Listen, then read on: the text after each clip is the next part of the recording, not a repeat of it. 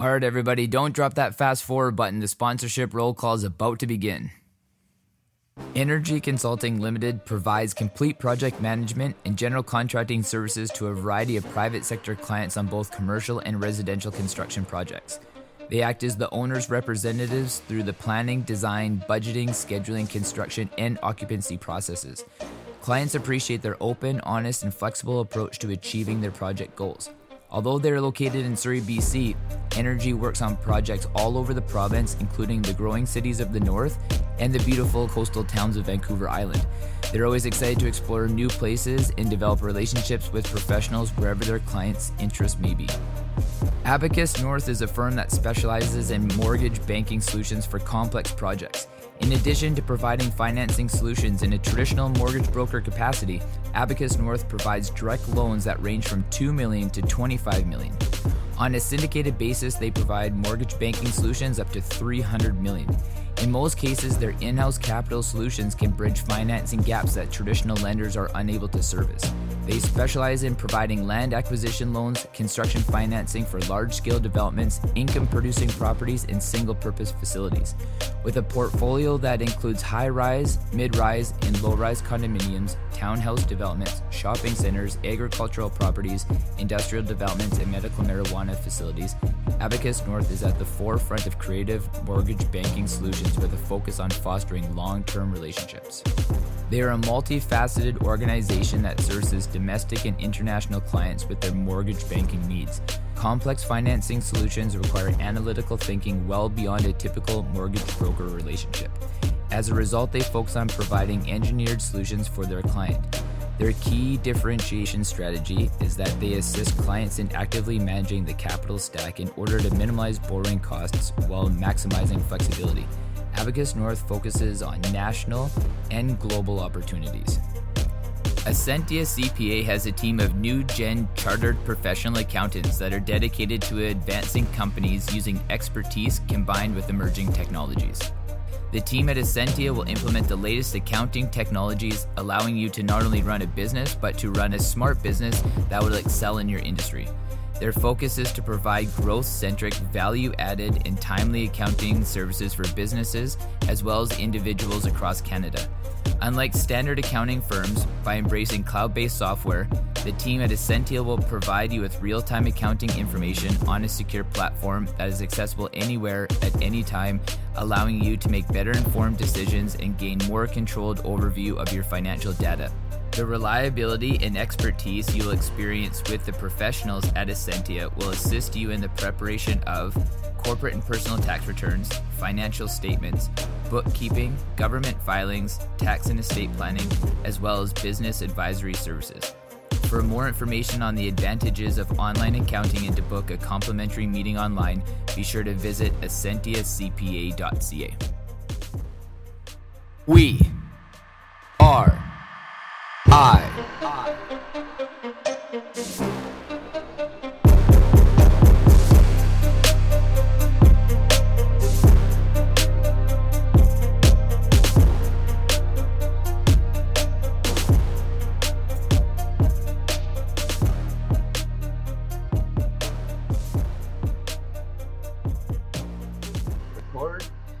All right, so it's Good Friday and we're sitting down with Veronica again.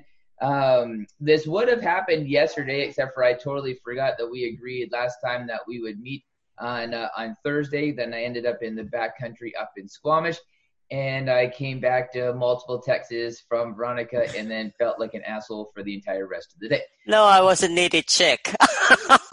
so we are here now on Good Friday, and we are going to chat everything to do with um, the transition, you know, like what's going on, how this plant-based vegan diet is treating my body, and kind of maybe break it down and analyze it a little bit for everybody. So, uh, welcome uh, for the second. Actually, this is the third run into this now because we had to exit the last meeting and rejoin this one. So, welcome. Okay, Blake, uh, I'm I'm really excited because I listened to your experience on your podcast, and today is a day tenth. Yep. And you had a quiet transition between from carnivore diet to plant-based diet. Yep. And can you just walk me through, especially I was very interesting when I listened to your podcast day 3 mm-hmm. and you all kinds of, you have the feeling. So just, uh, just through me, I want to hear. Yeah, you know, I, I guess kind of like some of like the the major things for me, you know, like like through this last because you know, like call it kind of like a week, you know, like you know, like it's technically this is like the morning of the tenth day um, you know, but I kind of got about like like nine solid days in on this now, nine and a half days. Um, you know, and like some of the things I like I noticed like initially, and I was kind of hoping that they would have subside, subsided by now, but they haven't. Is just um, for one, like like the initial weight gain, like gaining ten pounds, like that has now kind of leveled off. Um, at at about like five six pounds of like actual weight gain. And, you know, like I realize a lot of this is now like water retention, you know, from having all the extra carbohydrates in the body, um, you know, and this kind of stuff. Um, the one thing that I've really noticed too, when it comes down to like, like tracking the food and, you know, kind of like understanding this is, you know, like the amount of food that I'm eating is actually substantially higher, I feel, than, you know, like when I was on the carnivore diet. Like I'm actually consuming more raw material um, you know, and like where this is kind of troublesome to me is not only like the quantity um, has gone up, you know, like in the in the amount of food that I'm eating, but when I look at my my macronutrients, like my carbohydrates are, you know, about 200 to 250 grams a day. You know, my fats are about 250 to 300 grams a day, which is kind of like exactly what it was on the carnivore diet, except for instead of it being carbohydrates, it was protein. You know, being about that 200 to 250 and my protein right now is about 60 or 70 grams a day. You know so like it's kind of like almost like role reversal between carbohydrates and protein. Mm-hmm. um you know and when i look at this you know like what what's hard for me is with that is if i'm already eating so much food i'm kind of having a hard time eating the food that i'm eating right now.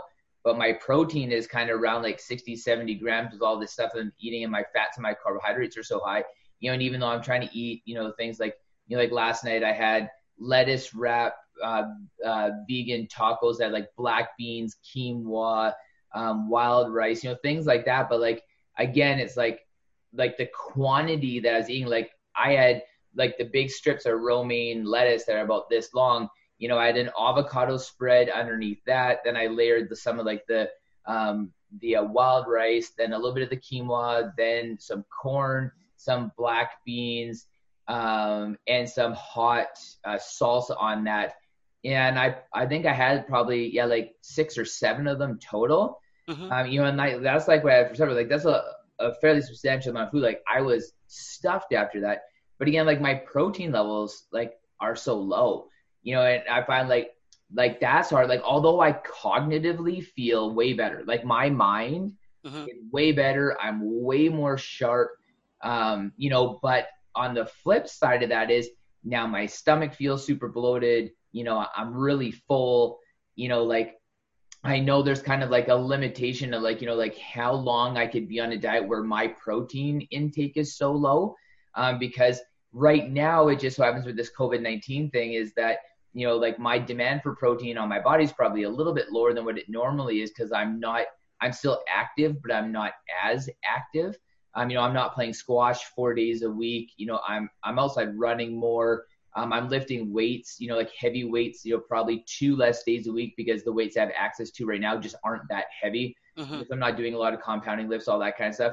Um, you know, but if I was living my regular everyday life and my protein levels being so low, um, like that would be a concern for me because of the amount of volume of food that I have to eat to be able to try to get those protein stores up. Mm-hmm. Um, I've noticed like a substantial amount of like gas, whether that be like burping or tooting, like which I never experienced like at all when I was on the on the carnivore diet, which I actually thought it would be the flip side of that because as we know in like the bodybuilding industry for years, everybody always said like the protein parts or whatever, right? Like yeah, yeah. Parts, which I realize now that's a complete myth. Like it, it is an absolute myth because like for the entire month I was on the carnivore diet, I had mm-hmm. no no GI distress at all. You know, uh-huh. like no no burping, no tuning, no nothing. Uh-huh. Um, you know, and, another thing that I really noticed too is because the volume of my food is so high, to mm-hmm. try to be able to get like you know my protein stores up even though i'm trying to seek out foods that are higher in protein mm-hmm. um, that like my actual like stool concentration has gone up too which to me like you know if i if it there's more quantity in my stool then obviously like my body's processing more there's more waste product there's more there's more chance and there's more room for potential inflammation there because my body's just doing more work. Like it there's just more work happening in my body because you know again like if the concentration of my stool's gone up the the only logical conclusion that anybody could draw there is that there like my body has to do more work because there's more byproduct there's more stuff going through my system. So that there'd be that. Um, i noticed that my blood pressure has it's come down now. My blood pressure spiked mm-hmm. um, and now it's starting to come down. But consistently almost every single day when i was on the carnivore diet my blood pressure was in an optimal range. And now i would say that you know my my blood pressure right now is in a suboptimal range um, consistently. Uh, my biological age has gone up like it's come down now to about like you know 39 to 41 kind of seems mm-hmm. to be like my average has kind of got down out of the high 40s mm-hmm. um, but again when i was on the carnivore diet my kind of static mean age on the carnivore diet would be between 28 and 30 so i've kind of gained 8 to 10 biological years in that as well um, and the one thing that i've really noticed too which is interesting because my blood pressure monitor, um, I like I have an extremely good one by by Qardio. Uh, they have excellent machines, and it tests for and monitors for irregular heartbeat too. Mm-hmm. I've noticed, and anybody who's like looked at those stats like like each morning, is that um, right under like right above like the graph, the colored graph, it'll say irregular heartbeat detected. Um, what's concerning to me is if you look in the literature from Qardio that you know, if you have an irregular heartbeat um, that's monitored for more than five consecutive days, you should go see your healthcare professional.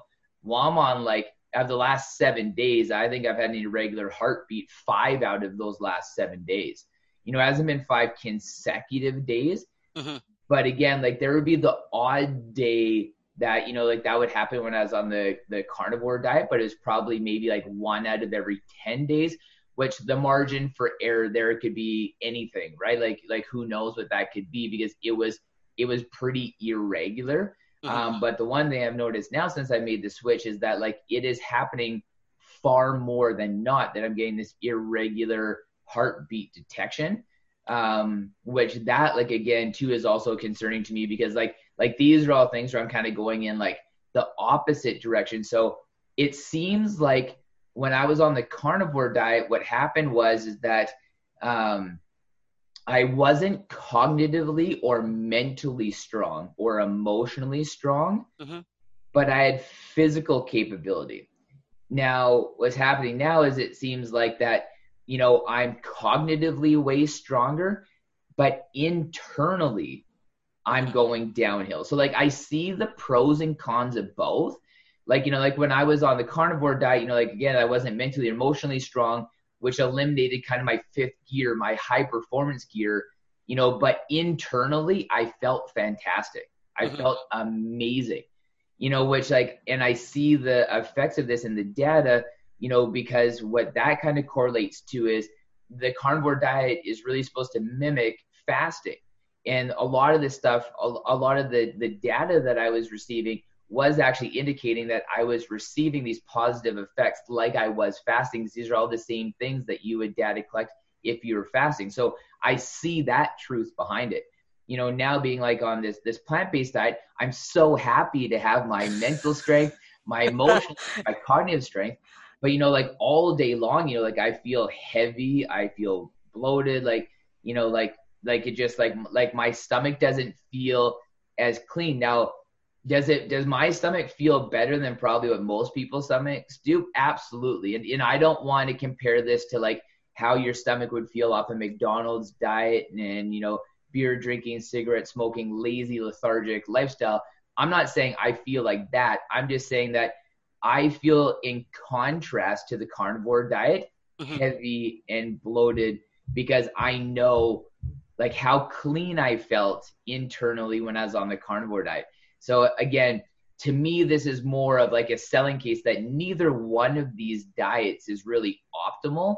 It would be the hybrid combination between the two where, you know, you're kind of predominantly plant based, you know, because of these nutrients that I want to be able to feel cognitively, mentally, and emotionally strong you know, but to be able to feel good in my stomach, to be able to feel and you know be able to to be able to operate at a high performance range because of the proteins where you, I would need to substitute some of the the animal products like in my diet. So um like these are kind of just some of the things like that I've noticed again like what what is concerning to me is just the data. You know like I am doing nothing else. Like I try to wake up and within the first 10 minutes of my morning every single morning you know, I'm on the scale, you know, I've got the blood pressure monitor on, you know, I have like the little finger monitor on for yeah. the biological age, right. and all that kind of stuff. Recording this data and this information, like that's never changed. And arguably, I'm probably getting more sleep now than what I was through the carnivore diet because on when I started the carnivore diet was kind of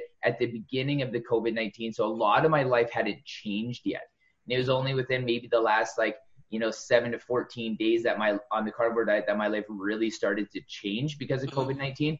But like now, you know, like I went to bed, I think at like 11 o'clock last night and I woke up at, you know, 6, 6.30, I think, 6 o'clock, you know, which is irregular for me to get that many hours of sleep is not regular. And that's pretty consistent now because again, there's not the, like the urgency to get up in, in the morning. You know, like my body's kind of got into this natural routine. I'm not waking up by an alarm clock anymore. So I should be experiencing the positive biological effects from getting the extra sleep, plus, you know, being on a plant-based diet, which everybody says I should be getting these positive biological effects from that. But yet the data has got worse. Yes. So Wow. What yeah. are you going through? Because first of all, when you're going through that transition, because your body gets shocked, right? Mm-hmm. So you have to give some time for your body to adjust body always they're very smart you know they adjust itself. But the thing is what i understood you know what? There is no really perfect diet right? So i'm looking at your individual person when you say like kind of a carnivore diet you have uh, so much benefit for let's say you know your digestive system and then you feel very tight you know you don't have that feeling like a little bit sluggish. Right now you're having bloated you're pouching you actually feel like you feel passing gas and so on Mm-hmm. What I think, first of all, when you on a plant-based diet, doesn't matter it's a complex carbohydrate or just uh, started with simple carbohydrate. Um, it's every grams you get like a four pounds of water. Yeah. The body holds that water. So of course, you know, right away you gain. Your body gets shocked. You know, you're holding a lot of water. So that's a liquid pound. It's not really virtual. Your I don't say it's a fat or muscle. It's a, it's a liquid pound. So that's like a normal symptom. That's what I see. But the thing is like uh, when you have those uh, fiber from all those uh, colorful vegetable and all those carbs, um, I'm sure you drink enough water, right? Yeah. Yeah. You so know, you drink I'm water. Still, I drink a little bit less water now. Like, like I said, when I was on the carnivore diet because I was chronically parched, mm-hmm. you know, I was probably up around like 200 ounces of water a day like I would say, if anything, I'm probably about 160, 170 ounces now, and you know I'm about 170 pounds. Mm-hmm. You know, so like again, I'm I'm about an ounce per pound. Um, and that's including you know like water intake like during like activity mm-hmm. and stuff like that too. So you know like I, I'm probably a little bit lower than like what I should be, but again, I'm still kind of hedging like the bet that I, I'm probably more hydrated than what the average person is walking around. Mm-hmm. Um, you know, and the and the one thing just so like like people do know, like I absolutely do agree with you, and, and that's something I alluded to when when I first started explaining this is that like I do know that like these carbohydrates are going to act like sponges in my body, and I'm going to hold water on that. Like I'm not worried about that, where most people would be like, oh, I've gained four or five pounds. I'm worried about this. I'm not worried necessarily that this weight is fat or muscle. Like there's there's no way in two or three days I'm gonna gain 10 pounds either one of those. I know that. The thing is where it's a problem to me because I've never been a vanity guy. Like I, I, don't really care whether I have a six pack. I care mm-hmm. if I mm-hmm. can perform. So mm-hmm. if, if I'm five or 10 pounds heavier than my, like, is about 168 pounds is my optimal performance weight. Mm-hmm. So if I'm five or 10 pounds heavier than that, my performance goes down.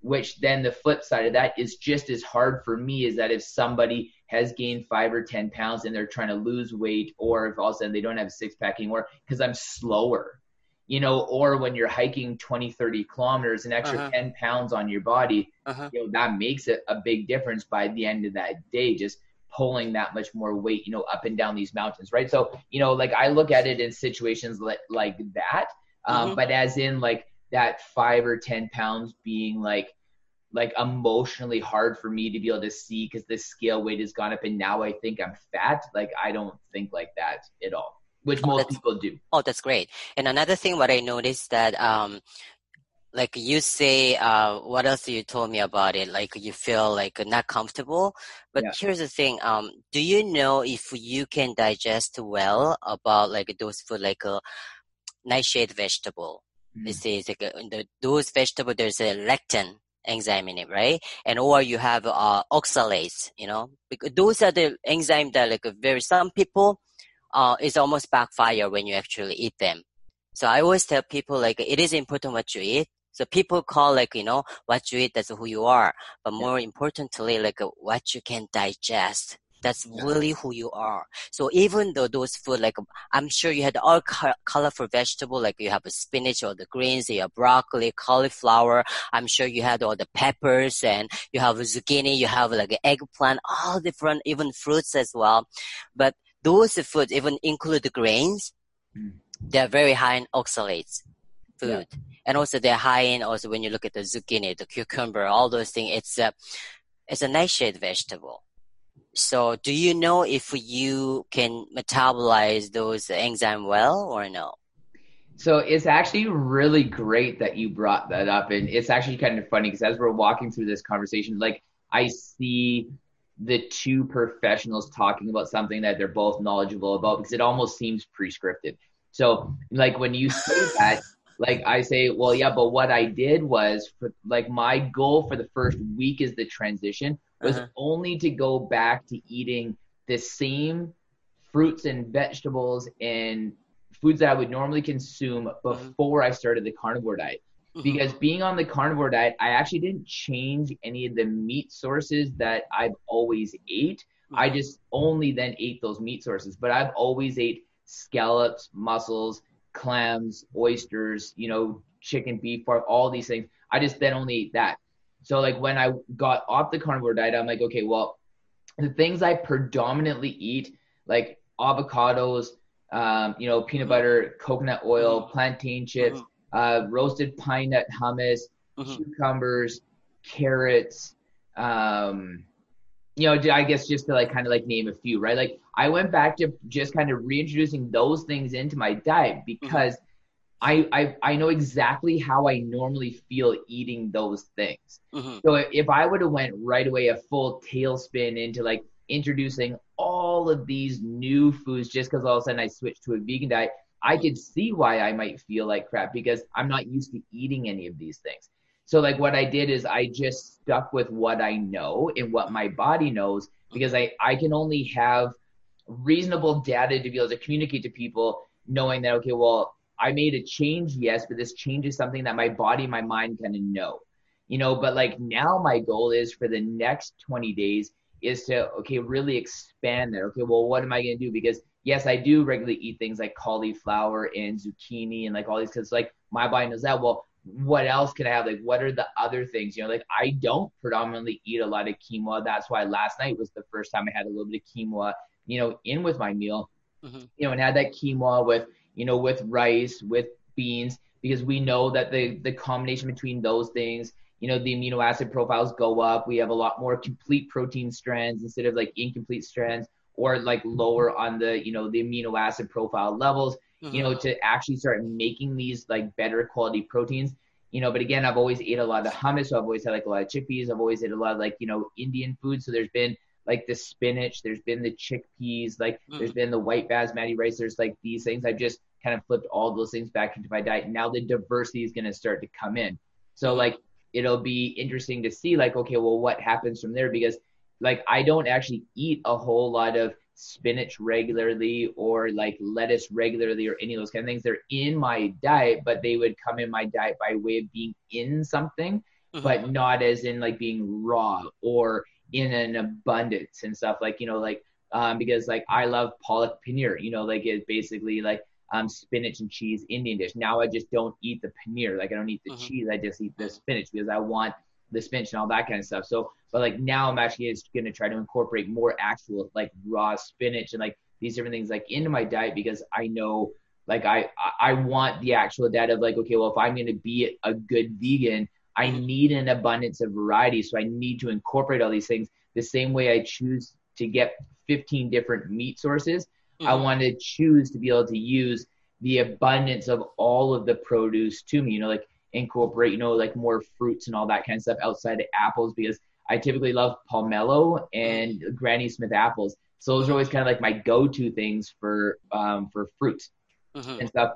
And I just know that like, my body likes them. It's easier for me to digest them. So now I'm going to kind of venture outside of that and just say, okay, well, you know, like what else, you know, am I going to incorporate to be able to kind of see how this is all going to affect my body? And now I'm only really looking at because I know my performance is up, but I might be a little bit slower because I'm heavier. But like my cognitive function is there, my mental and emotional strength is there. I'm really just looking at now can I make my stomach feel as good as what it felt when I was on the carnivore diet? Because if I can make my stomach feel as good as I did on the carnivore diet, and I can increase my protein levels and drop down my carbohydrate levels well on this this plant-based diet, mm-hmm. then to me, like that'll be the best because then I will be completely sold that like a plant-based diet alone, excluding all meat or animal, all animal product sources, that that would be optimal. Now, if I can't achieve that, then mm-hmm. that to me is the selling case why I do need a little bit of animal products like in my diet. But only only the next 20 days will be able to tell how exactly I'm gonna feel, right? Well, exactly. And if you want to find out, yeah, what really works for you, you know, you can digest uh, uh, properly for the food.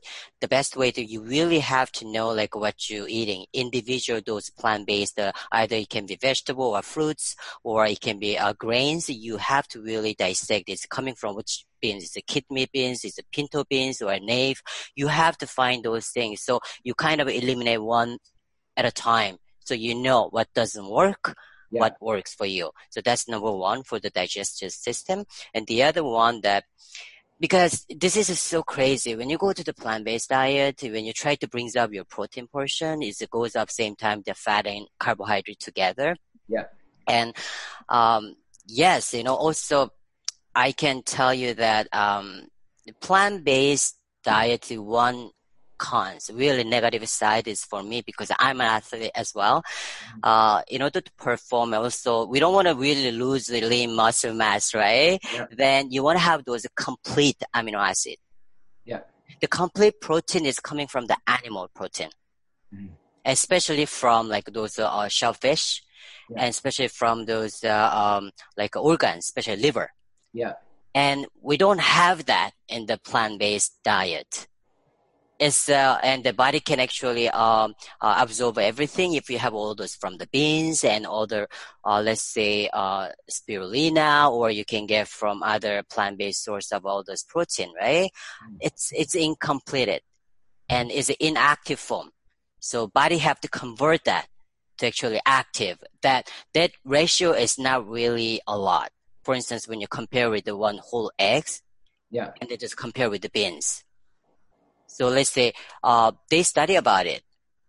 The eggs are about like a body can absorb about like a ninety percent the yeah. protein amino acid, but the beans is like it's less than about like a ten percent if you're good. So even though it's really healthy, nutritious food that comes with when we break down the macro, it's very hard to take those protein amino acid and then you can actually use that in the body. So that's downside of it. That's why I know before you start all this human experiments, yeah. you did like, you know, about 20% good like a protein source, animal protein, and you did about like 80% you had like a plant based the yeah. food, right? That's really good because uh, if you're gonna go long term, thank God you do this one 30 days. If you go like a several months and longer, the plant based diet, you know, you eliminate all those animal protein source. What's gonna happen? Uh, it's actually study show that um, it can decrease your sex hormone, which is special for testosterone, you know, men's hormone, and for female, it's gonna be estrogen. Yeah. So um, that's why it is important to have a little bit of everything. That's always I tell people, but you're showing the people what works for you. And also another thing that your heart rate, irregular heartbeat. This is a pandemic. Mm. Either you say, you know, Veronica, I'm fine with it, you know, but still unconsciously, you're stressed this is uh, something that you know you don't get stressed everything is normal because already your life is a little bit changed mm. right so yeah. therefore when the body is like that unconsciously your body uh, produce those cortisol stress hormone yeah. when your body is uh, start having access of cortisol stress hormone the number one is important thing is it brings the inflammation up and then your heart rate goes up make sense Mm. So usually people is a stress body type. What I do, like uh, you have to have some animal protein. That helps. Really, it brings and, up. And you know, and just to kind of like, you know, it, it would switch because like I, I agree with like the cortisol and you know, and obviously like cortisol levels in everybody's life are, are probably extremely high right now. Like, you know, because we're globally going through this together, and obviously when we're also walking around and feeling this this negativity of other people and the stress of other people, our cortisol levels are going to go up because of that too. So not only because how we perceive it, but also by the energy that we're getting off other people. Right. no, but like my my thing too to kind of go back to you being on this plant based diet and having no animal protein.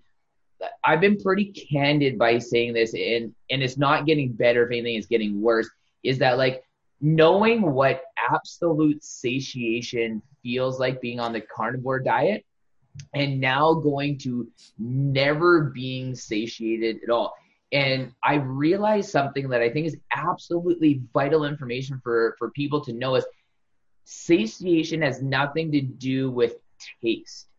And I think a lot of people think satiation feels like that this tastes good. I want something that tastes good because we have these cravings for things that equate to taste.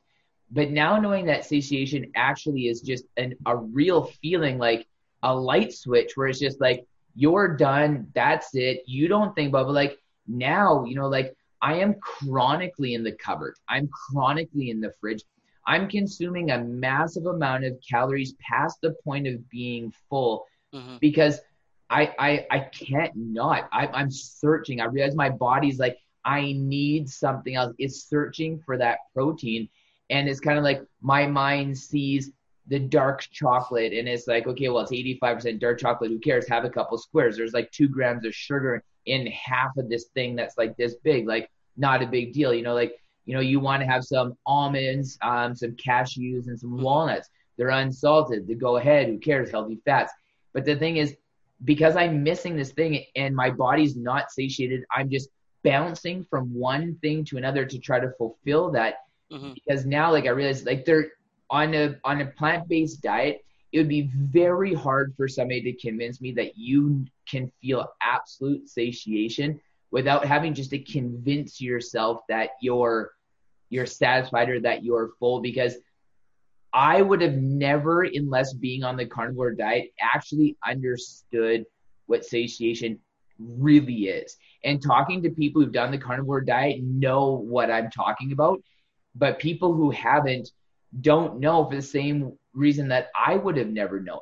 But it's odd. It's like you are just done and you just do not think about it. There's nothing in your mind or your body that says, go get some more of anything, not just meat. Like I could sit there, there like ice cream, donuts, chips, chocolate, nuts, hummus, pickles, cucumber, plantain chips. There could be all these things in front of me and you look at it and it's like staring at a white wall. Like it means nothing. But now when I eat, I look at all these things and I'm like, what are these things am I going to eat? Well, I'm never going to eat the donuts or the ice cream or anything like that anyway.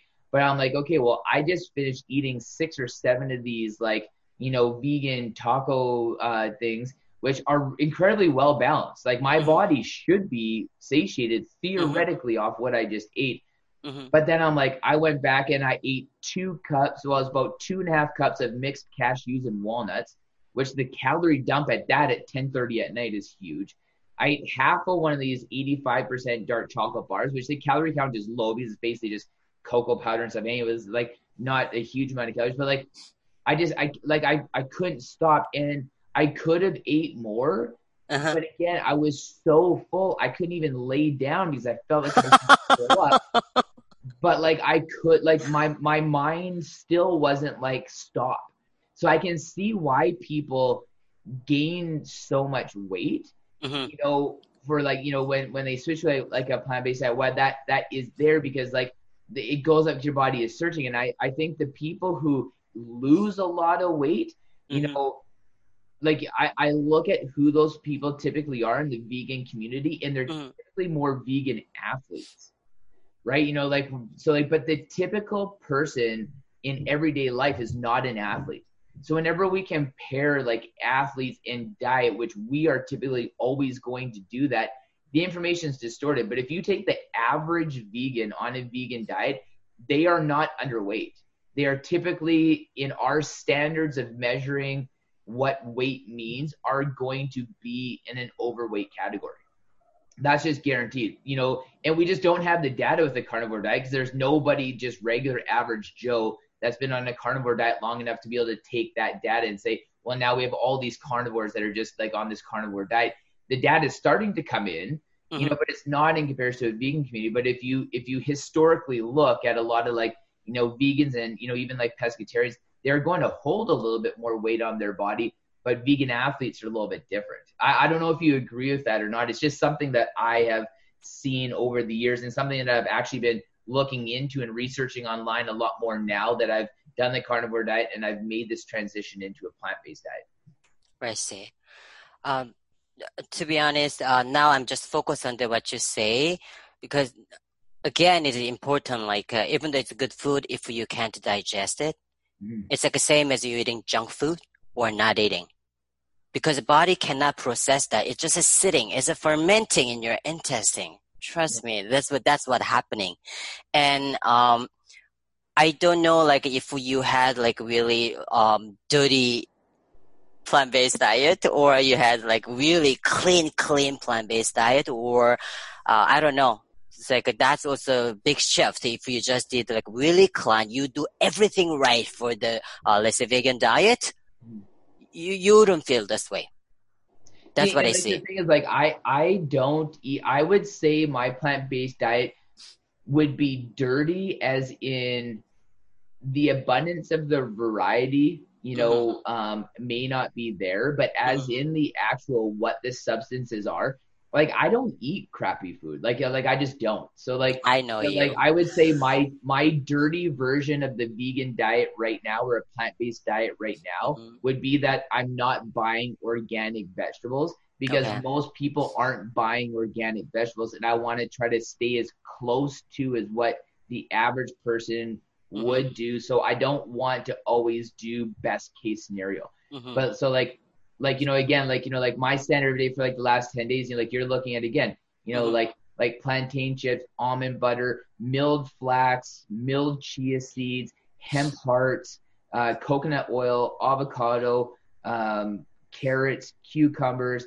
roasted pine nut hummus um, you know um, coconut flour sugar free you know little muffins you know like like just like these are all things i normally eat so like that's dirty plant based to me is only, and I look at it as it being dirty plant based because it just doesn't have maybe the variety that it should, you know. But right. again, like all of the stuff that I'm eating is actually like quote unquote good quality, as in like it's not like, um, you know, just like junk plant based food, you know, where mm-hmm. like some people might just be eating like a lot of spaghetti, you know, like a mm-hmm. lot of like you know pastas with a, like a tomato sauce or something. Like I don't eat that kind of food ever. Mm-hmm. So like I wouldn't eat like that now. Um, you know, so again, like my, my dirty version, that would just be that it might be limited. Oh, I see. And then those satiating feelings from getting those animal products, of course, number one, when you have this just one steak, you know, even the small, like uh, three to four ounce, mm-hmm. the body, it takes a minimum six hours to just to break down those steak. Mm-hmm. Haven't gone there, the intestine, just in your stomach. Yeah.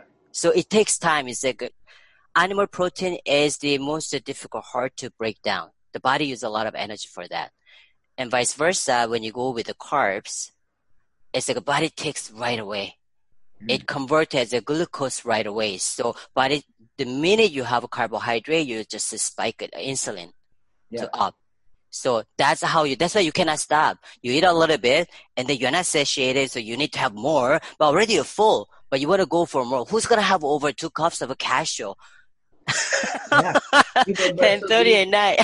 yeah. And these are the things, right? Like where it's like, you know, because we're converting that, you know, it, it into glucose, you know, and you know like i'm looking at like a lot of these things and saying like like this like this is the problem although that i'm eating fats you know which mm-hmm. obviously going to take a little bit longer for my body to break down predominantly when you're on a plant-based diet uh-huh. i don't care what any like plant-based vegan people are going to say you're eating a ton of carbohydrates you cannot get away from that like you you can't like it is literally impossible to be able to get away from it so like everybody who wants to sell that eventually you can eat enough protein in your day to maybe for me to get to that 160 to 170 grams.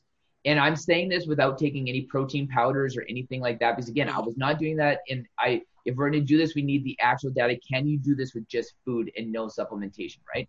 So to be able to get 160 to 170 grams of protein, like I did the calculations, I am going to be about 350 to 400 grams of carbohydrates and I'm going to be about 550 to 600 and uh, 550 to 600 grams of fat to be able to get my close to 200 grams of protein. Mm-hmm. That that's an absurd amount of food. I know. It's absurd. Yes. Like, and the, so again, it comes back to that. I might be well balanced. I might be a perfect vegan diet, but introducing that amount of food into my body is going to add so much stress for digestion, whether it's easy or not, because you are constantly packing it in. Like when I'm sitting there and every day there's a, going to be about three or four hours out of my day where I'm like, oh, okay, okay. okay. like you're, I'm just so uncomfortable. I'm just climbing out of my own skin because like I've got to that that point. So and I'm like looking at it that I don't have great self control, you know, but at least the self control that I have doesn't go immediately towards like the donuts or the ice cream or like the chips or anything mm-hmm. along those lines which again like i find for most people that's going to be the bigger battle right you know it's like getting right. away like when i overeat i'm still overeating good quality food which at the end of the day doesn't really matter when we're looking at stress and inflammation right however like there's also going to be a negative aspect that if you're going for like the sour keys and the twizzlers and mm-hmm. the donuts and ice cream and all that kind of stuff at least i'm not i don't have to fight that battle as well mm-hmm. um you know, but I do look at it as just like anything that makes me want to overeat mm-hmm. is not good, no matter what that is. But that's the one thing with the carnivore diet that I found is like like you never want to overeat, no matter how much meat I ate. I never felt uncomfortable. So like I actually feel like I know what the difference is now for my stomach to be full mm-hmm. versus like gastrointestinal distress from overeating. Right. like you said, it takes so long for your body to break down meat in the stomach. Mm-hmm. I actually know now, like, when my stomach is full of meat, when I would eat like two pounds of beef mm-hmm. and my stomach was full, mm-hmm. you actually don't feel GI distress. But when I ate all like the black beans, the rice, the quinoa, the avocados, um, you know, like all that kind of stuff last night, I actually felt gastrointestinal distress from that. Like my stomach didn't feel full, mm-hmm. but like my my my intestines felt distended, like bloated, like my actual just abdominal cavity felt in distress. My skin's being stretched, like there's the bloating and everything there. Mm-hmm. So like I feel like I know now the difference between those 2 mm-hmm. but I always thought they were one and the same. And I think a lot of people do, but I know now that they're not. No, they're not. They're two different things. And you know, like I'm really curious because you only been ten days, but with going with the plant-based diet, there is a certain vitamins and minerals that you're missing it. That's a crucial the vitamins and minerals that every day you need it. But if you don't have it because you're not even supplementing anything, you're just purely going with the food. So let's say you know already plant-based diet, you're missing like a, a huge amount of part of uh, vitamin B12. Mm-hmm. And also you know that like iron. Like Yeah. you're not having all those like you know fish or you're not having all those meats. You know how you're gonna get the iron. You know, even though you get from the plant-based source, it's inactive form. So the body takes it different way. So that you're gonna miss it. And how you're gonna actually cope uh, other stuff. Like what else is missing from your uh, uh, protein? You are not taking that from the plant-based diet. You are missing also a furin. That's also really important for your stomach, right? The digestive system. So you're missing that one as well. So and vitamin D, you're missing that one. And the huge part of this uh, omega three. Yeah. Yeah, so you can get from like a hemp seed, flaxseed, you can get from, you know, like a plant-based source. But this is uh, different than we are getting the saturated fat from uh, animal fat, right? Mm. So those are the actually, we need that, what your body need it to Mhm. make a cholesterol. Yeah. So you're missing all those things. So how do you feel? Do you have a, when you compare with the carnivore diet and the plant-based diet right now, your energy level? I actually feel like, you know, like my energy level itself has increased and I know the reason why. And Mhm. I, I know like I did this same thing when I was talking to Priscilla too. It's that molecule that's in coconut oil. I can't remember it, but like it's the one that crosses the blood brain barrier. I know when I'm consuming coconut oil Uh-huh. that my brain is functioning at full capacity. Like I just like I Mhm. know that it is. And when my when my mind is Mhm. focused or functioning at full capacity, the rest of my body gets carried along with it too because you're so much more ambitious. Mhm. Which goes to which is hard for me when I'm on the this plant based diet because I wake up in a carbohydrate fog most mornings, which Mhm. is tough that I never felt when I was on the the carnivore diet. Right. So like that's very tough, you know, from an energy standpoint. But I know within the first hour or two I'll shake it off, so I can push through it. Mhm. Um, so like the like the overall like energy levels, and plus with the vitamin D things like that, like I get it. But I'm outside so much now because it's beautiful outside. You're like it's 20 degrees yesterday, right? So like I'm out in the sun. I'm probably out in the sun for three four hours a day for the last couple weeks, like consistently. I'm always in the back country. I'm always doing like all these other self care things too that are gonna bump things up. Mhm. The problem that I have is is that I'm like you. Like we know too much. So what my mind also thinks all day long is I think like alpha lipoic acid or alpha lipoic acid is converted into DHEA, right? Yes. DHEA, yeah. So like in my mind, I'm like, well, if I'm gonna have eat these plant-based sources that have this ALA, then my body is convert ALA into DHEA so that my brain can use this DHEA so for proper brain function, or I could just eat fish, or I could just eat salmon roe or something, and I would cut to the chase, you know, because then I get like the DHEA and the DA. So like, like these things are there, they're ready, to available for me to be able to consume, and I don't have to do this other process. So when you're adding extra processes into your body, there's more distress. There's more inflammation. There has to be because it's like you turn your car on. Well, if you turn your car on and let it idle at a thousand RPM, there's a little bit of distress. But if you sit in your same in the car parked and you press on the gas pedal and you go up to 1500 RPM, it's Mhm. doing the same thing, but it's doing more of it. There's more wear and tear. Well, if you press down that gas pedal a little bit more, you still didn't put it in drive. You're still parked, but you go up to 2,000 RPM. You're still performing the same task, but you're adding more stress. You're adding more wear and tear. The heat goes up in your engine. The oil breaks down more. You know, like there's just more distress on all these different mechanical components. There's more revolutions per minute. Well, that's the same thing with your body. So it goes back to the thing is, for me, this is the point behind that a plant-based diet or a carnivore diet, neither one of them is good because you're having to do other processes that are easier for your body to accomplish by just cutting to the chase. Should I have to eat black beans, quinoa, rice, and all these things to be able to bump the amino acid profiles up in all of these things? Or could I just eat a couple ounces of steak?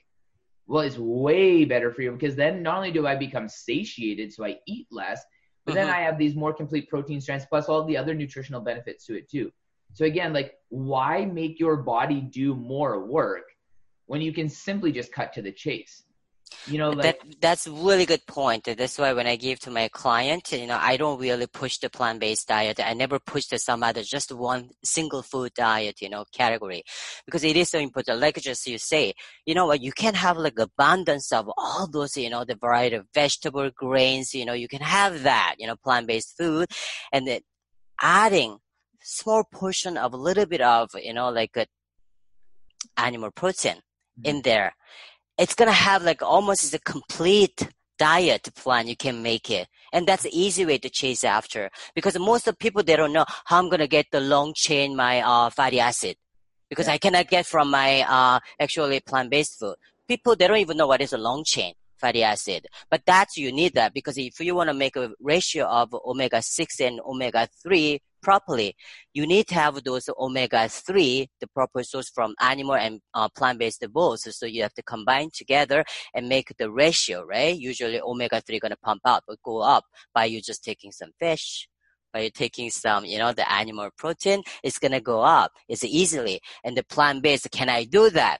Mm, not really, unless you have to supplement something else. That's gonna be like uh, the green powder, you know, out there, the RG. You can take that. And most of people they don't know unless you go see dietitian or nutritionist. Yeah. So it's it's incomplete. So now it's like uh, now it's so much. It's a trend, a plant-based diet. I don't know. The people, everybody's uh, asking me now, like, oh, can I go to a plant-based diet? Yeah. The first thing I say, uh, why you want to go there yeah. what are the reason do you know like what you can digest properly in your system and what is your background your genetic it, yeah. it actually involves some people actually do very very well with the plant-based diet and yeah. some people not myself i cannot go 100% i know my body i need some animal product so I have to combine together. But some people also purely go to like a carnivore diet. They do fantastic doing really well. So you need to know your body first. And there's no one single diet that like complete all this nutrient. And yeah. the end of the day, you Blake, you know, you you really feeding all with those food in your little tiny all the cell, you know, trillions of cell in your body. So you have to give like complete nutrient that in there. So you're doing fantastic job. And I'm so curious. Okay, please go ahead. No, I was just gonna say because it was something that like you know like you allude to and you know I think like that we both can kind of just say like you know a lot of people are doing this because like obviously the game changers you know video came out and you know, like all uh. these different things and stuff like that right you know and and like like the one when he made the video like he like uh, it, it's the misconception that he's saying that a plant-based diet is what you should be on like he's screaming louder than anybody else by saying that I'm not saying that. He's actually just saying that you can achieve a, like a healthy diet and a balance of a diet on a plant-based diet if you do it right. And there's a lot of misinformation out there, but he has vocally said, I'm not saying that everybody should be on a plant-based diet. But everybody's taken that away from that video, which is hard you know, and the one thing I say, like one of the key components, because I look at the performance based things, like in that video, like we pick it up outside of the other information too. The number one thing that irritated me the most is when they're talking about the vasodilation, you know, like oh the, yes, yes, I saw. They're talking about like you know, like well, okay, well, the increased arginine levels, or they, they weren't talking about like the increased arginine levels like in the plant based products, which are a vasodilator, and we know that nobody's arguing that. Like bodybuilders have been taking arginine as a free form amino acid forever. As long as I can remember. Yeah, and it's yeah. the base of like every pre-workout supplement that offers a pump. There's a ton of arginine in it. Yes. Now, my argument behind that is it's like, yes, we do know that arginine is good as a vasodilator. That's not been a secret. We've known yeah. this since the 70s. That's why people started taking it in the 70s. Everybody in the in the bodybuilding industry has always been taking it. Now, my argument behind that being not good for performance it might be good if you want to walk around jacked up with your, you know, syndrome, but you don't want vasodilation necessarily in a performance environment because you're not looking to pack more blood into the muscle because more blood into the muscle actually means you're more inefficient because then the lactic acid gets stored in there too. What you're looking for is that constant turnover. That's right. Yeah. Now, if you do want vasodilation and you do want more blood to the muscle, again, bodybuilders have always known I want to pack more blood in there, but I need a really high amount of amino acids in that blood. So when it's packed in that muscle, that muscle has all the resources that it needs to be able to repair. So again, the more selling case that I should have some animal proteins plus a vasodilator, which would be from your plant-based products, mm-hmm. to pack all of the macro and micronutrients into that muscle, maybe that you just finished like destroying in the gym or the muscles that you finish after you're doing like your performance-based product but again, that's the selling case to me to be more well rounded, which mm-hmm. theoretically is exactly what James is saying by making that video not saying that people should now globally everybody should be on a plant-based diet. Oh, that's uh, how the people have to look at it. But the thing is, like, he's giving his opinion, mm-hmm. but it's like how you're gonna take that, and how you're gonna actually plan for your meal plan and go for it. Because you really have to understand your body. You understand your body, even despite you understood your body previously. After we switched it to carnivore diet, and that was in 30 days, mm-hmm. and then you just uh, change it to plant-based diet so now you're introducing exactly the same food you used to eat, you used to enjoy, you used to digest really well those food. You reintroduce it. What happened? You're struggling right now. So body is constantly adjusting and changing. Mm-hmm. So you really have to tune for your body. And then you have problem right now, like, okay, I'm bloated. I don't feel good. And then you really have to think go back. Oh, what did I have yesterday until up to now? What food I have? and then you you know yourself oh okay maybe you know what i'm going to eliminate the beans and see how yeah. i feel because when the symptom is only one thing your body tells you i cannot digest this do something about it yeah yeah, so yeah. that's what you have to do, right? So that's important. At the end of the day, yes, now we talk about all this nutrient and stuff like that, but at the end of the day, you really have to know what works for your body. If you cannot metabolize even though all those good source of food, it's uh, it's uh, it's uh, it's not gonna work for you. Yeah, so that's the thing. So either go to plant based or carnivore diet or even paleo diet, whatever you want to go. You really have to try, and you have to focus. You know, you have to really uh, pay attention how your body is telling you. That is really important. That's why you can be a best nutritionist for your body. That's what I see. Yeah, it's listening to things. So and, and again, like like you said, like you know, being a nutritionist for your body is making sure that like you are aware of everything that's happening.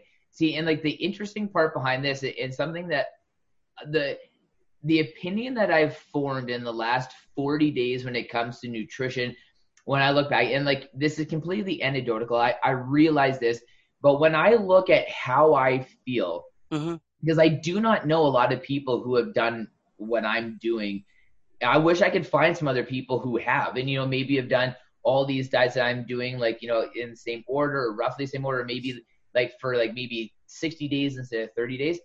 But the the theory that I've come up with is that when we look at seasonal eating versus all these different diets, is that like if you started in like early spring, mm-hmm. like in early spring was like your carnivore diet mixed with like your your berries, um, like your fresh, you know, kind of like things that would come out um, like in the springtime. Mm-hmm. But it was carnivore diet, and it was for simplicity's sake, let's just use a 50-50 percentage.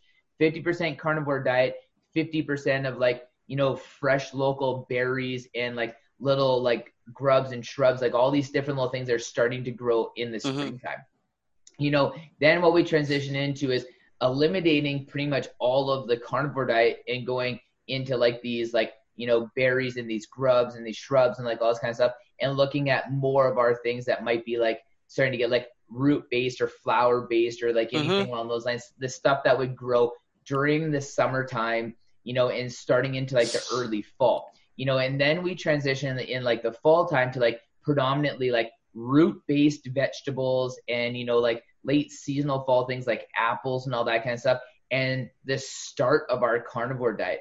And then by the time that winter comes around is then that's when i think that we would predominantly be almost fully on a carnivore diet. So like summertime we would be predominantly on a plant-based diet. Mm-hmm. Wintertime we'd be predominantly on a carnivore diet. And spring and fall are the transitions between those two because in the summertime like you are burning through more carbohydrates, but those carbohydrates are more readily available to you. There's more of like an abundance just to be able to pick and nibble because you're out and about. You're out in like, you know, and I'm talking like thousands of years ago, not like in today's society where like, right. you know, you'd be walking down and you'd see berries and you'd pick them off. You'd see these things on the ground and you would eat them. And like, you would just see stuff around and you would nibble. So you'd have a chance to be able to scavenge eat. Like, you know, like mm. you'd be out there you know, kind of just like foraging continually all day long. But in the mm-hmm. wintertime, you don't have that availability. Mm-hmm. But what happens is when you eat the, the meats, you become so satiated where you can eat meat, you know, and almost go an entire day without eating.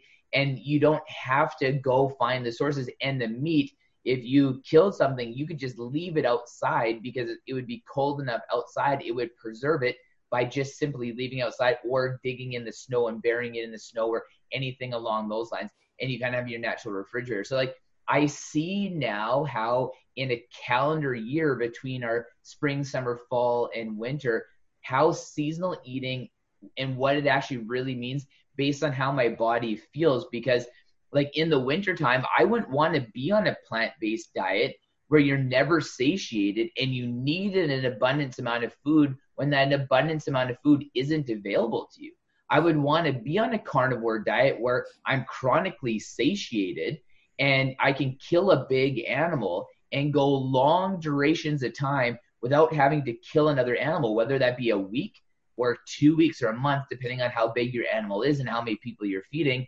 But you can go longer durations of time without having to forage for your food.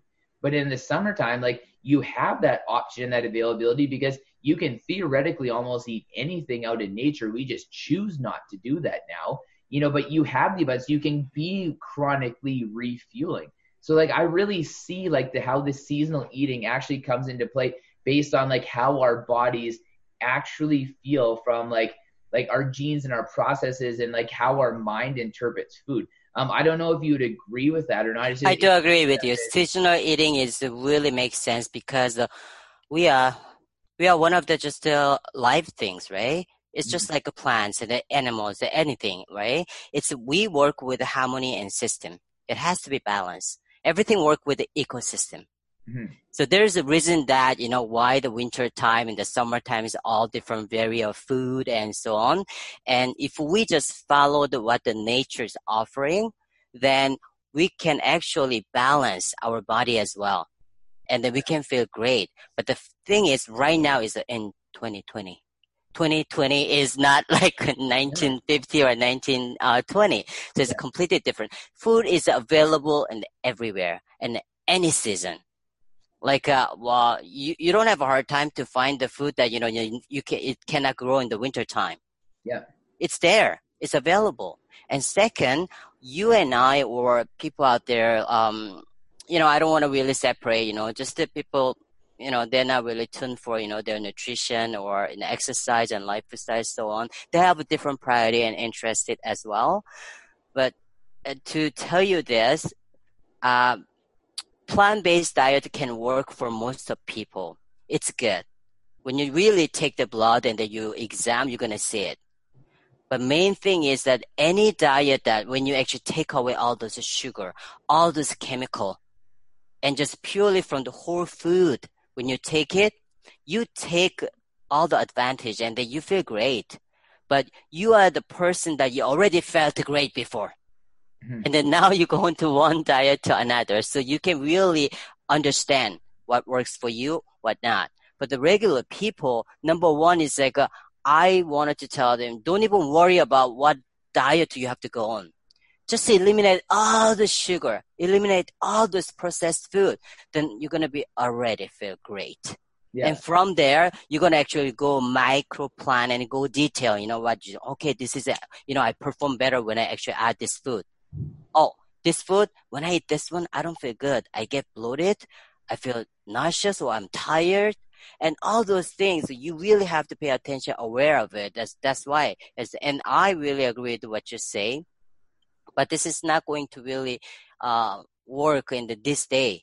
Yeah. Food is out there. And, and, I and I agree with you. And, and I'm glad you brought it up because I actually forgot to say it when I was talking. It's something that the disclaimer that like I continually try to reinforce you know, when especially talking about these things nutrition related, is that I'm I'm not talking about any of these things from like an average day to day life. I'm talking about them from an extreme performance perspective. So like like the like the information that I, I'm saying to most people, like it, it is far too down the rabbit hole.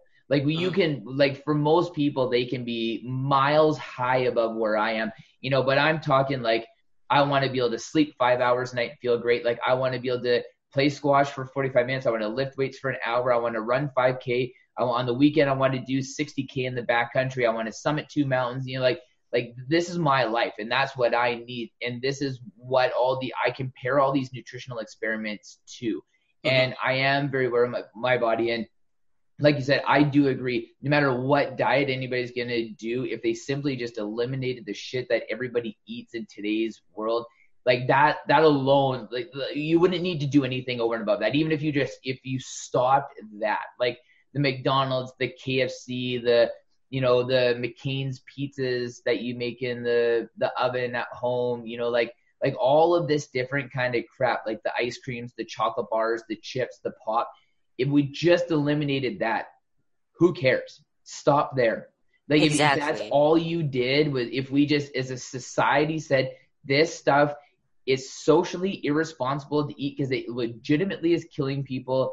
We spend billions of dollars in tax revenue trying to like combat the symptoms and like the ailments of these foods if we just agreed to stop that i don't care whether you're ketogenic plant-based carnivore paleo anything because you've already won. Mm-hmm. and because you've already won we have all already won as a society hands down 100% absolutely. It's like that's number one basic. That's like a base camp, number one. And then after that, you can actually go deeper. Okay, so what works for my body? This is, this food is good for my body type. That's what you have to go on for. And you're doing amazing work for many people out there because you already know your body and your lifestyle is great. And you just want to show to people that this is, uh, it's going to happen when you eat this way. So you're actually educating people. That's unbelievable when I see that. And I, if you ask me to do that, I won't do it because well, like, like, the thing is like where you say like like it is tough and, it, and it's tough for me and I look at like I was sitting in the ice bath the other day and like granted the water was quite warm it was it was like three degrees so like like it's cold don't get me wrong like it's, it's not warm but like we typically like it around like minus one right but the right. one thing I was looking at there is like I'm doing sitting in the ice bath, you know, especially like right now because it's like it's going to increase my white blood cell count, which is going to abuse, uh, you know, increase my immune system, mm-hmm. my immune system. Like, um, I get the cold shock protein release, but I'm also going to get the norepinephrine. Now, mm-hmm. for me to be able to sit in that ice bath long enough, like I did about seven minutes, seven minutes and 15 seconds. I could have pushed it a little bit longer than that, but um, I kind of got distracted and then hopped out. Mm-hmm. Um, and um, but if I didn't have the emotional strength that I have right now, switching onto this plant based diet and like mm-hmm. the cognitive strength. Mm-hmm. If I was on the carnivore diet, I don't know if I would have been able to survive that. Like because ah. I know that I wasn't as mentally and emotionally strong, which again, then I also then see these are the things that I want to do in these environments of challenging myself and getting the then like the benefit of all these things and like the from like a genetic standpoint of like mm-hmm. the benefit of all these like crazy things that like mm-hmm. crazy quote unquote things that like I do mm-hmm. based on like performance and uh, inflammation reduction. I see how I need them and they become valuable tools. But again, I might be pushing the most extreme environments that, but that's no different than road rage driving to work. Can, uh-huh. can you manage that stress? Can you manage the stress of having like a new baby at home or opening a new business or a deadline at work? Those are all the same things as sitting in the ice bath. We just want to think they're different, but they're not. Like our mind and our body doesn't perceive them to be any different. So again, like I can see like, well, why can some people deal with more stress than others? And I see how diet is definitely like a key. Not that I didn't know this before, but I'm I'm starting to see how advantageous it is and these little things that we can add into our diet to make us feel so much better. But I can also see when those things are taken away, how detrimental it is because like I said, like holding a static wall squat, I didn't even get over two minutes, you know, after the at the end of the carnivore diet. But on my regular diet, I was like four minutes and forty seconds. What's huge? Like that, that's a huge difference. Like an inch is a mile at that point in time, right? You know, so like I, I see like and again being mentally and emotionally strong, like that's the backbone of performance in every category, athletic or in everyday life. I think that's for everyone. The mindset is really important. It's the, because now you have a mission and you really have accountability, right? So then like you have to do it. Someday I'm sure you're human too. You don't feel like to do it. You want to go just grab like, oh, here's my you know, oyster. You want to do that, but you can't, right? Yeah. So here's the thing. People, when they decide to do something, okay, I have my goal and they want to do that.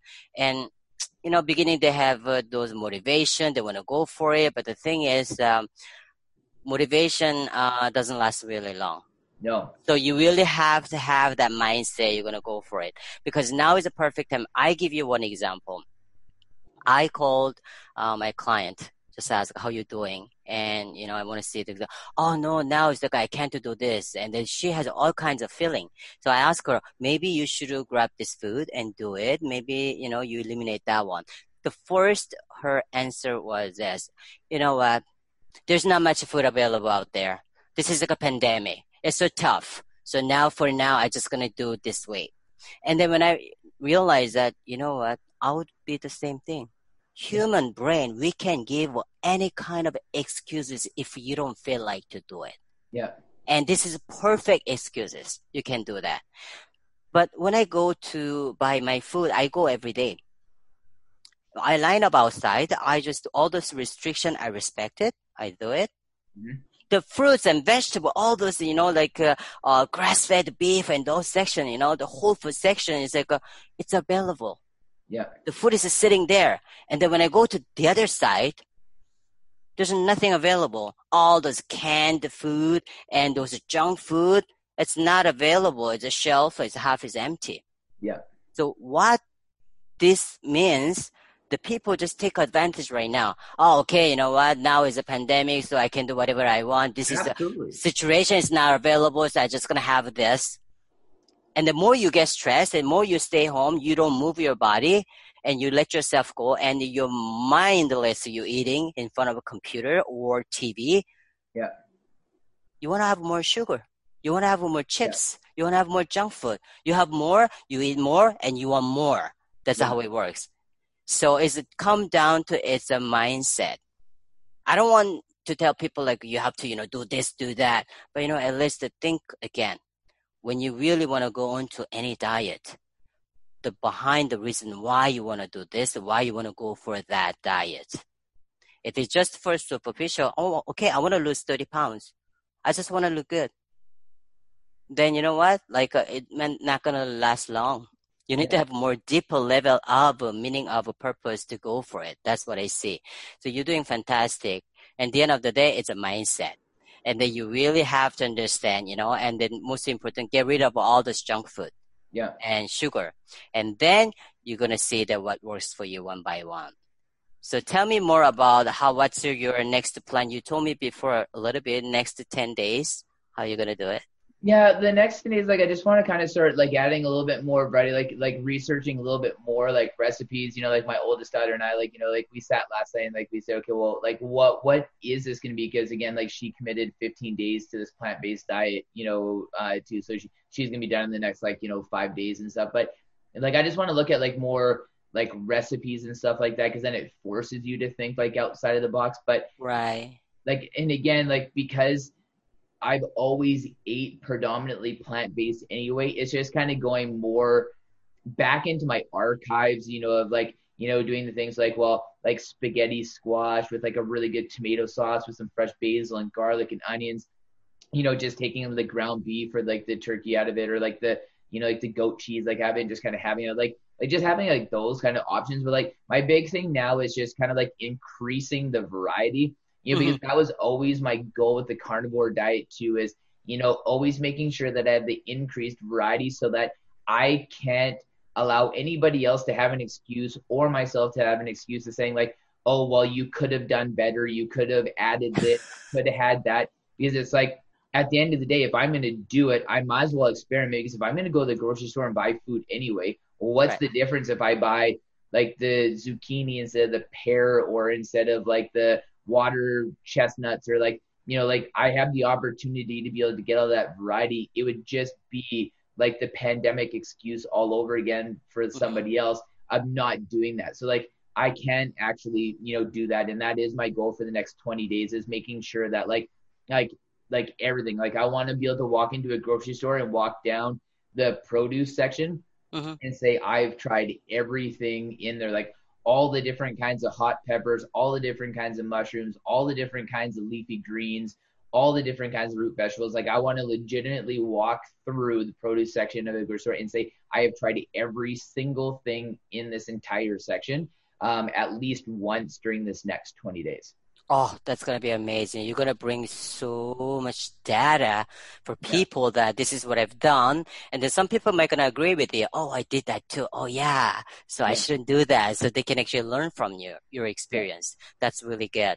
And I'd like to, uh, talk to you next week, uh, follow up again. Yeah. So if you are okay with it. For sure. So, okay. Would you like to do Thursday or Friday?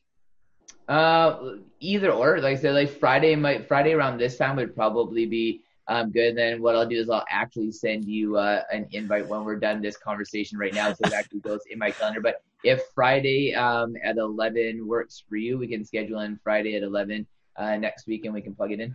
That'd be good. I want to just to continue go this one regularly so we understand better, and then we can actually uh provide more uh, information for people yeah. out, out there.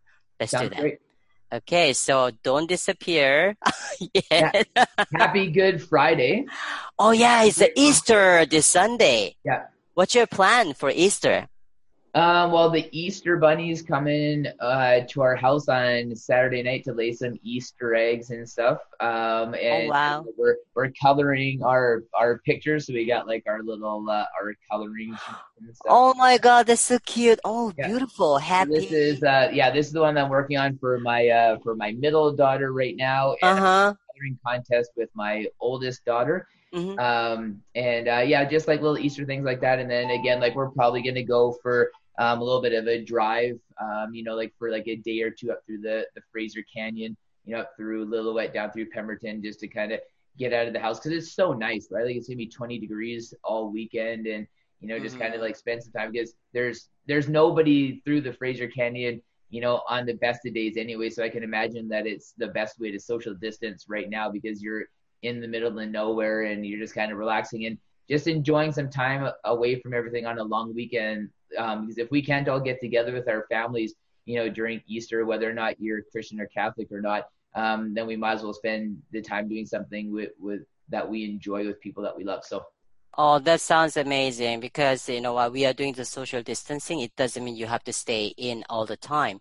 Yeah. This time you can really use it to go out. It's beautiful outside to get some sun, like you say. You know, you can get the vitamin D just by soaking the sun that's yeah. really important. So you actually boost your mood as well, and it actually help you to boost your immune system as well. So it's excellent. And so, you know, and I beg people like of this. It's like respect the restrictions, yes, but again, like you said, like we we need to be outside. Like we can't lock ourselves in our house. Like you need fresh air. You need to see people. You need to see the sun. Like you need all these things. Like you can respect the the rules and the social regulations that are out right now, but you can still absolutely walk out your door. You know, like I said, like like I if you choose to stay inside is one thing, but we we need self care because we can't come out of this this pandemic in mm-hmm. worse shape than what we went in. And if people, you know, are going to continue to eat crappy food, lock themselves in their house and just watch Netflix for 12 hours a day, we actually will come out of this pandemic in worse shape than what we went in. So I hope that people just take this time out to really focus on self care and, you know, realize the things that we should all be doing and still exercise the mind, exercise the body, put the phone down, read a book, you know, do some meditation if you need, still exercise even if it might not look the same. You know, go outside, it's springtime, it's blue sky, it's 20 degrees.